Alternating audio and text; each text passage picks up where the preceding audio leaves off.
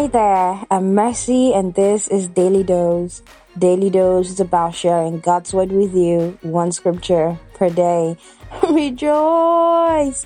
This is God's Word to you.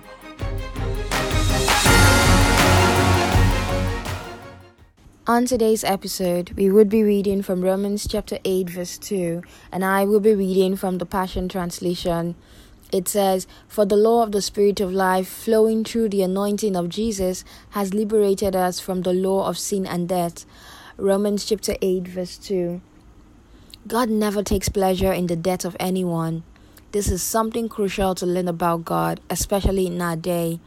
The prevalent culture would suggest otherwise, but sin is what God fought so hard to free us from.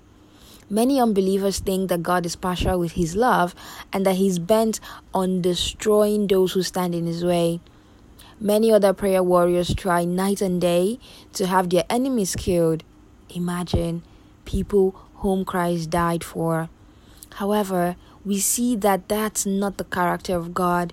Imagine if God wanted Paul dead for all the evil he committed before he was saved. We are informed of the character of God when we see that he wants all men saved and that they have to come to the knowledge of the truth.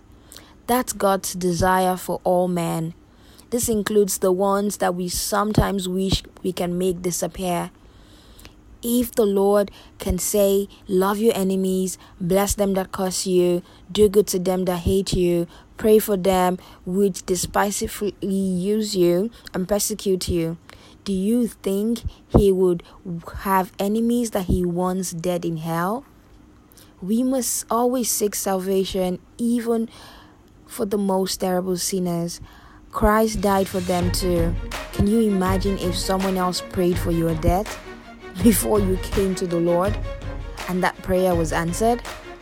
God doesn't have to kill our enemies to protect us. We must stop the attempt at putting God as an image of someone who's a desperate killer. No, our Father seeks the salvation of all, and so must we. Your day is blessed and you're highly favored.